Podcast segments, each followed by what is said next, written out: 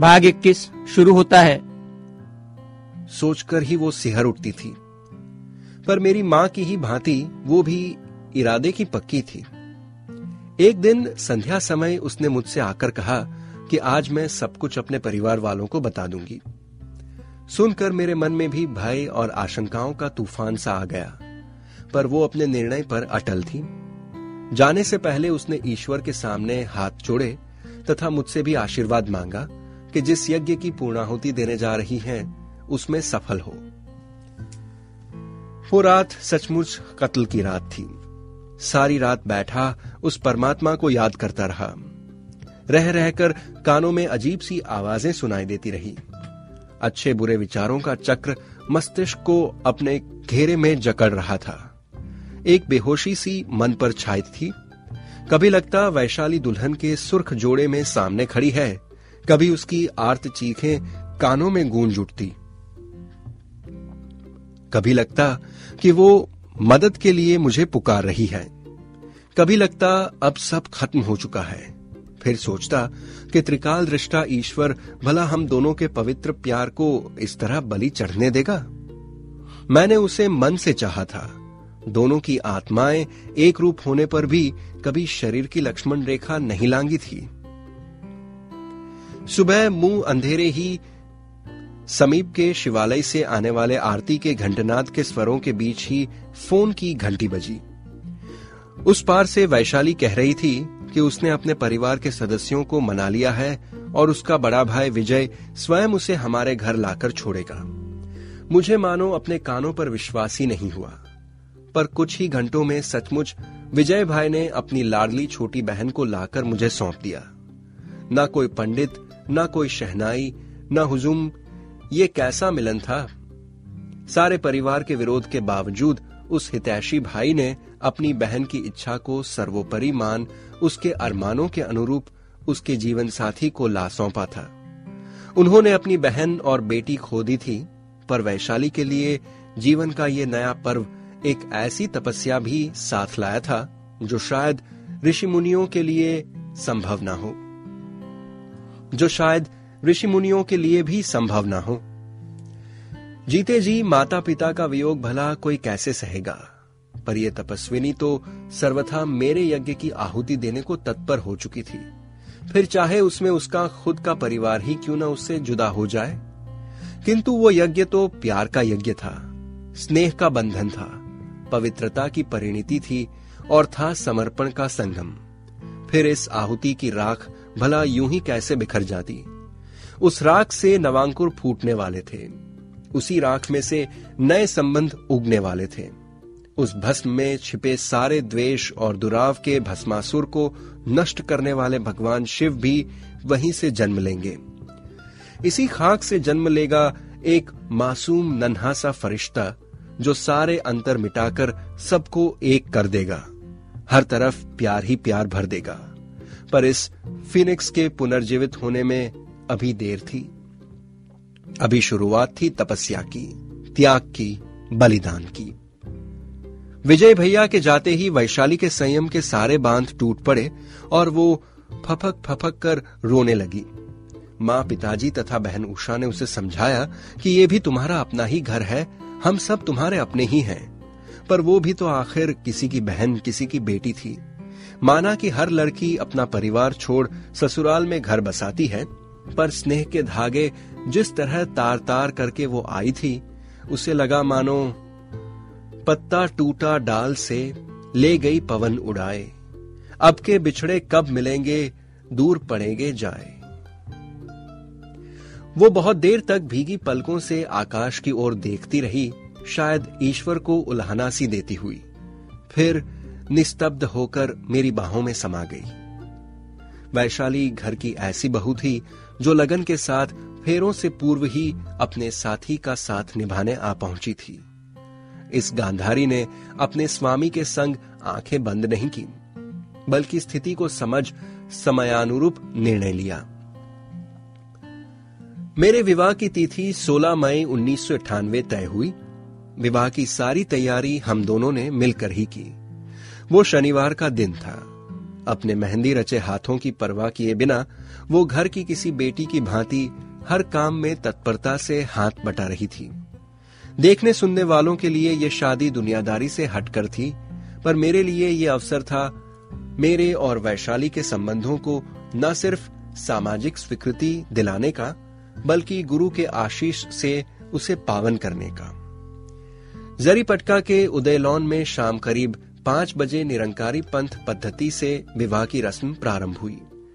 विवाह स्थल तक वैशाली ही मुझे हाथ पकड़कर ले गई। लगा, इस हाथ को थाम, जीवन के सारे संकट झेलूँगा, सारे कष्ट सह लूँगा तथा सारे आह्वानों का सामना कर लूँगा। किसी के हाथ का मुझको सहारा मिल गया वरना। किसी के हाथ का मुझको सहारा मिल गया वरना। कहा मैं कहा ये रास्ते पेचीदा पेचीदा? निरंकारी पद्धति से विवाह की पूरी रस्म बैठकर ही संपन्न होती है।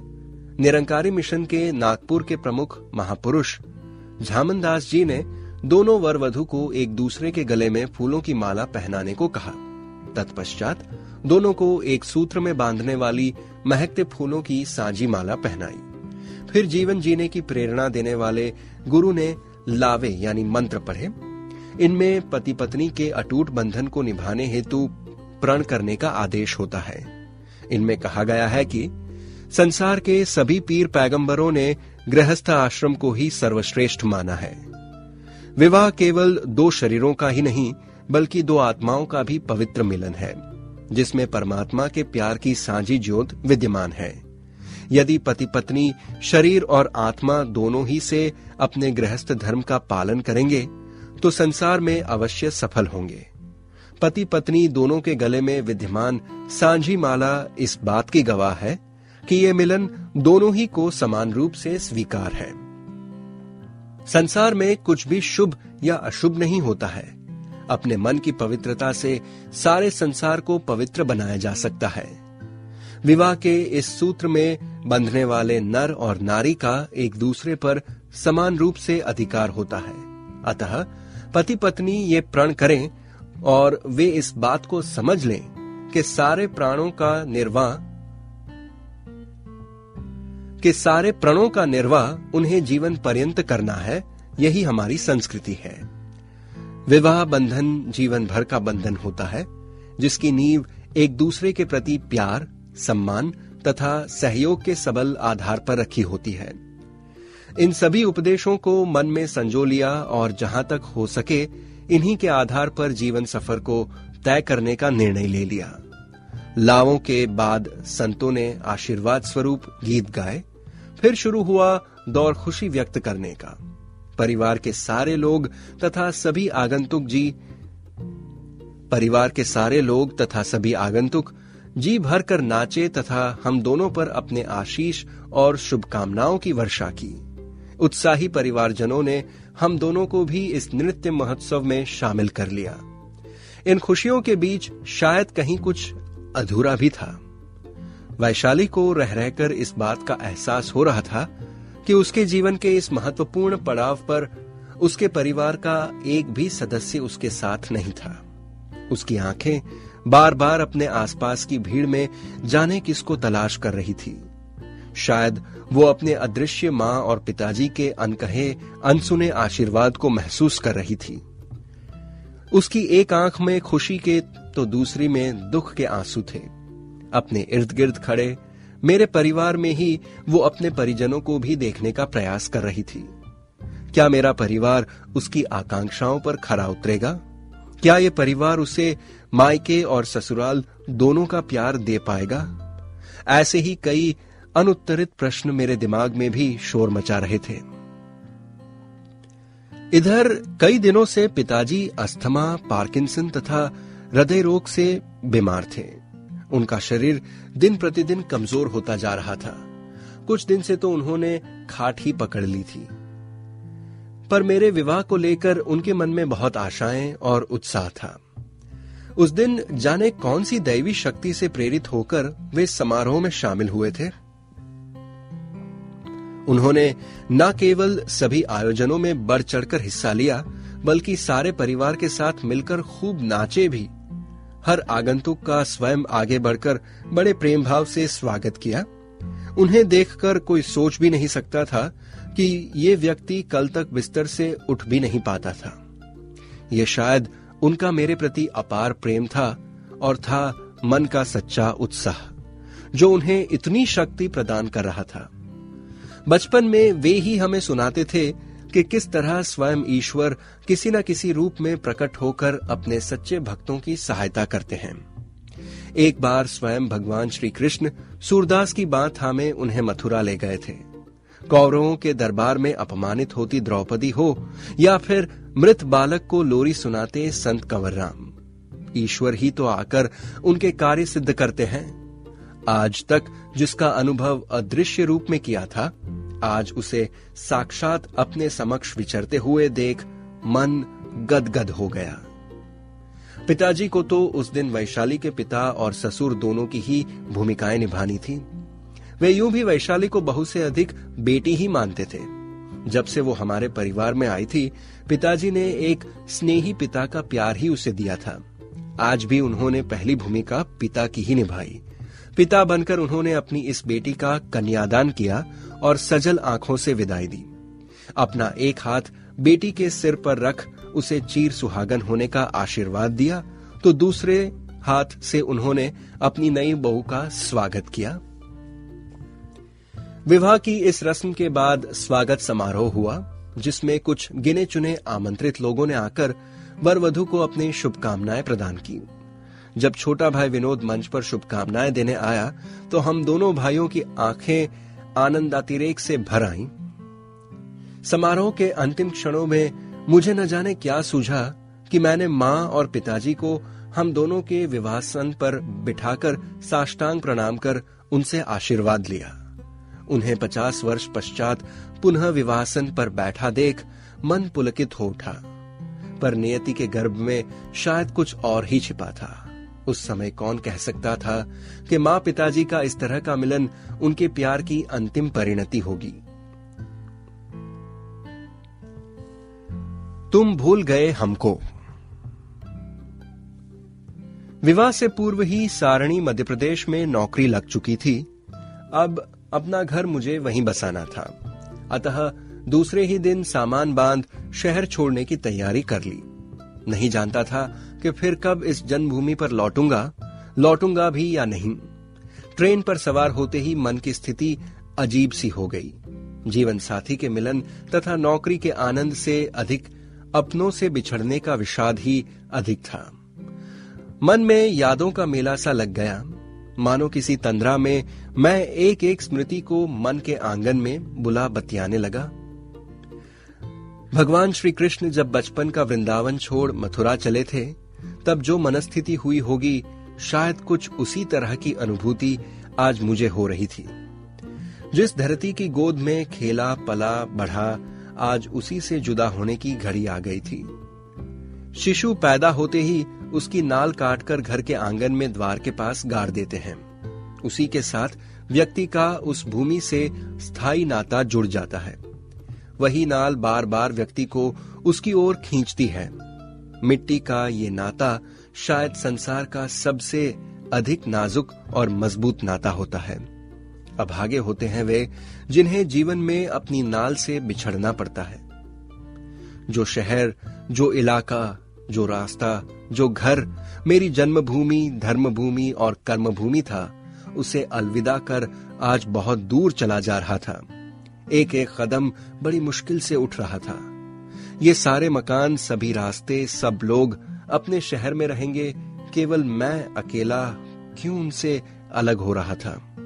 लगा, मेरा शहर मुझे वापस बुला लेगा, रोक लेगा मुझे, कहेगा, लौट आओ, मेरा दामन तुम्हारा है। पर किसी निष्ठुर पिता की भांति, जिसके मन में तो संतान का हित ही रहता है, लेकिन ऊपर से निष्ठुर जान पड़ता है, ना उसने रोका न वापस बुलाया। गाड़ी अपनी गति से बढ़ती रही। मेरे मन में रह गई मेरे शहर की असंख्य स्मृतियाँ। पूरे दिलो दिमाग में मानो एक शोर सा होने लगा। कई आवाज़ें एक साथ मानो आक्रमण सा कर रही हैं। सारी आवाज़ें सुनी सुनी सी जानी पहचानी सी, कुछ चीखती चिल्लाती, कुछ रोती बिलखती, कुछ हंसती मुस्कुराती तो कुछ उल्हाने देती आवाज़ें। अब तक तो आँखें पूरी तरह पथरा गई थीं, लेकिन जब मैं अपने शहर में था तब कई धुंधले से मंजर देखे भी थे। वे सारे आज इकट्ठा होकर अंधेरे के भीतर से झाँक रहे थे। कुछ संभला तो सारी आवाज़ें सारे दृश्य पृथक होकर स्मृति पटल पर जीवित होते गए। शहर के जिस इलाके में मेरा वास था उसे जरीपटका के नाम से जानते हैं। यहाँ लगभग 60 प्रतिशत आबादी सिंधी भाषियों की है। घर के सामने से ही मुख्य सड़क गुजरती है। बाई ओर दो कदम के फासले पर हेमुकालानी चौक है। इसी चौक पर छोटा सा बस स्टॉप बना है। दाई ओर कुछ दूर चलने पर जरीपटका का मुख्य बस स्टॉप है, जिसे हम बड़ा स्टॉप कहकर पुकारते थे। इस बड़े स्टॉप से कुछ दूर और सीधा चलने पर एक पुल है, जिसके नीचे से दिल्ली चेन्नई रेल मार्ग गुजरता है। अक्सर शाम को दादाजी या पिताजी के साथ इस पुलिया तक टहलने चले जाते थे। वहाँ देर तक बैठे आती जाती रेलों को देखा करते। फिर बड़े स्टॉप तक लौटकर अक्सर वहाँ खड़ी किसी बस में बैठ अपने घर के स्टॉप तक जाते थे। कंडक्टर जब टिकट माँगता तो कह देते थे कि घर जाने के लिए भी भला कोई पैसे लेता है। आज गाड़ी उसी पुलिया के नीचे से होकर गुजर रही थी। पुलिया ज्यो की त्यों वही खड़ी थी। मैं ही उसे हरजाई की तरह छोड़े जा रहा था। सुबह उठते ही काका केसुमल की आवाज़ कान में पड़ती थी। दाल ले लो, दाल ले लो। काका का ये दाल का नाश्ता सालों तक लगातार किया था। फिर नौ बजे के करीब दीपचंद उबली मूंग बेचने आता था। काका जागंडस लाहौरी, गजर यानी शकरकंद खिला जाता।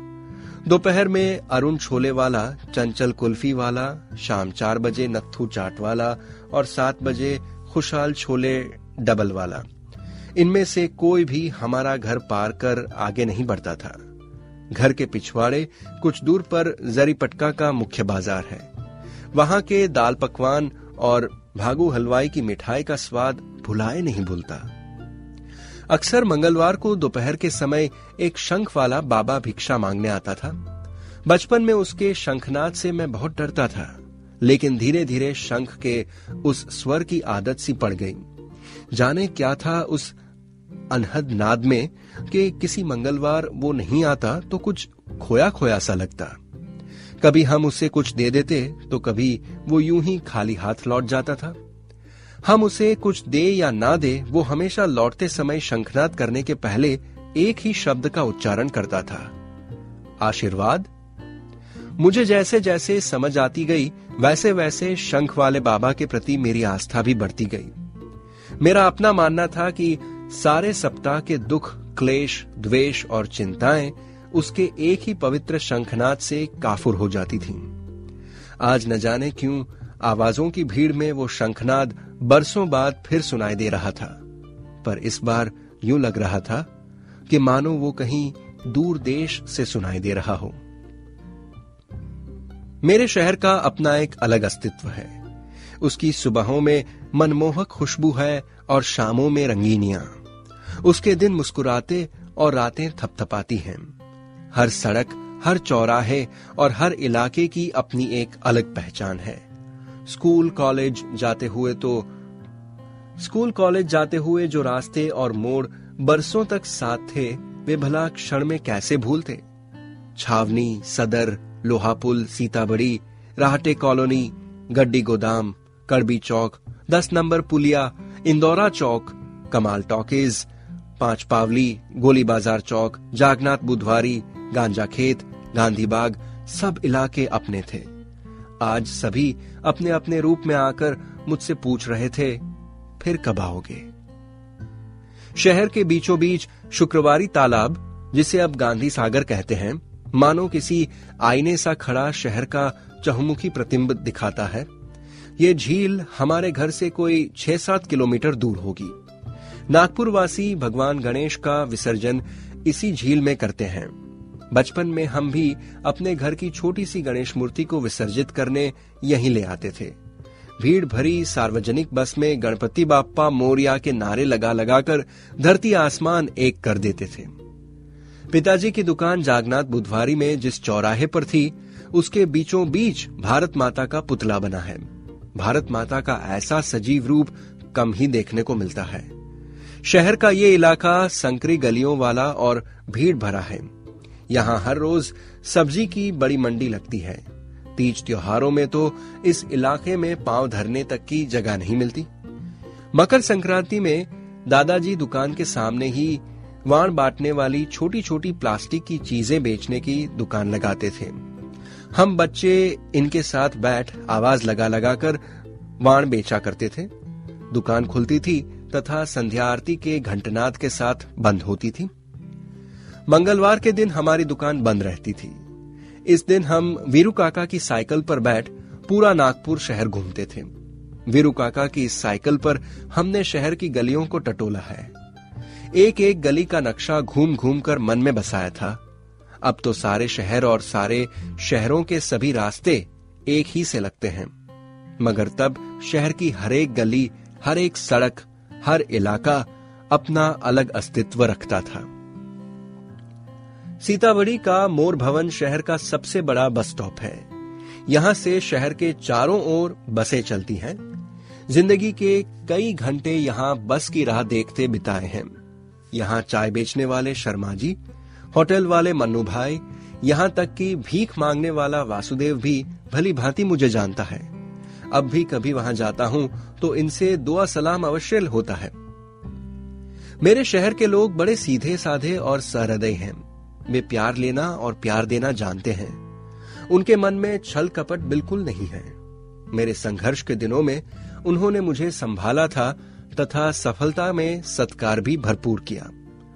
जैसे फूलों के संग कांटे भी हुआ करते हैं, बुद्धिमानी इसी में होती है कि कांटों से बचकर फूलों से दोस्ती निभाई जाए। मेरे शहर ने मुझे बहुत कुछ दिया। मातृभूमि जहाँ जन्म लिया उसी की गोद में खेला। जख्म खाया तो उसी ने सहलाया, गिर पड़ा तो आकर उठाया, भटक गया तो हाथ पकड़ संभाला, बिखरने लगा तो हंसकर सहेजा। उसी ने मुझ, उसी ने मुझे सजा संवार कर इंसान बनाया। जीवन की सारी खुशियाँ मुझे मेरी इस भूमि माँ ने दी है। मेरी सहचरणी का साथ मेरे हाथ में दिया। उसी ने मेरा तिलक किया तथा मेरे आँगन में हंसती खेलती परी बनकर भी वही तो आई है। आज विदाई के समय भी इस बहादुर माँ ने यश का टीका लगाकर मुझे आशीर्वाद दिया। मैं कृतज्ञ दे सका तो केवल उल्हाना, मगर मेरा उल्हाना भी उसने अपने सिर माथे लिया, माँ जो ठहरी। मेरी इस माँ की चरण रज मैं सदा अपने संग संजोए रखता हूँ। अक्सर एकांत के पलों में उसकी आवाज़ आज भी बुलाती है। जब वियोग हद से बढ़ जाता है तो जाकर उसे प्रणाम कराता हूँ। आज भी मेरा शहर मेरे दिल से दूर नहीं। दुख केवल इतना है कि मुझे हर पल उसकी गोद नसीब नहीं। यूँ तो अक्सर जीवन से शिकायत नहीं करता कि देने वाले ने आंचल से अधिक ही दिया है, पर बिछड़ों की टीस तो मन में बनी ही रहती है। ऐ मेरे शहर, तुम सदा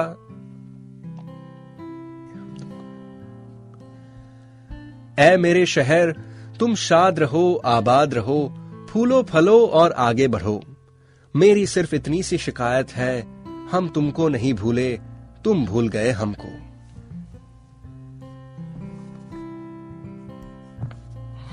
भाग इक्कीस समाप्त होता है।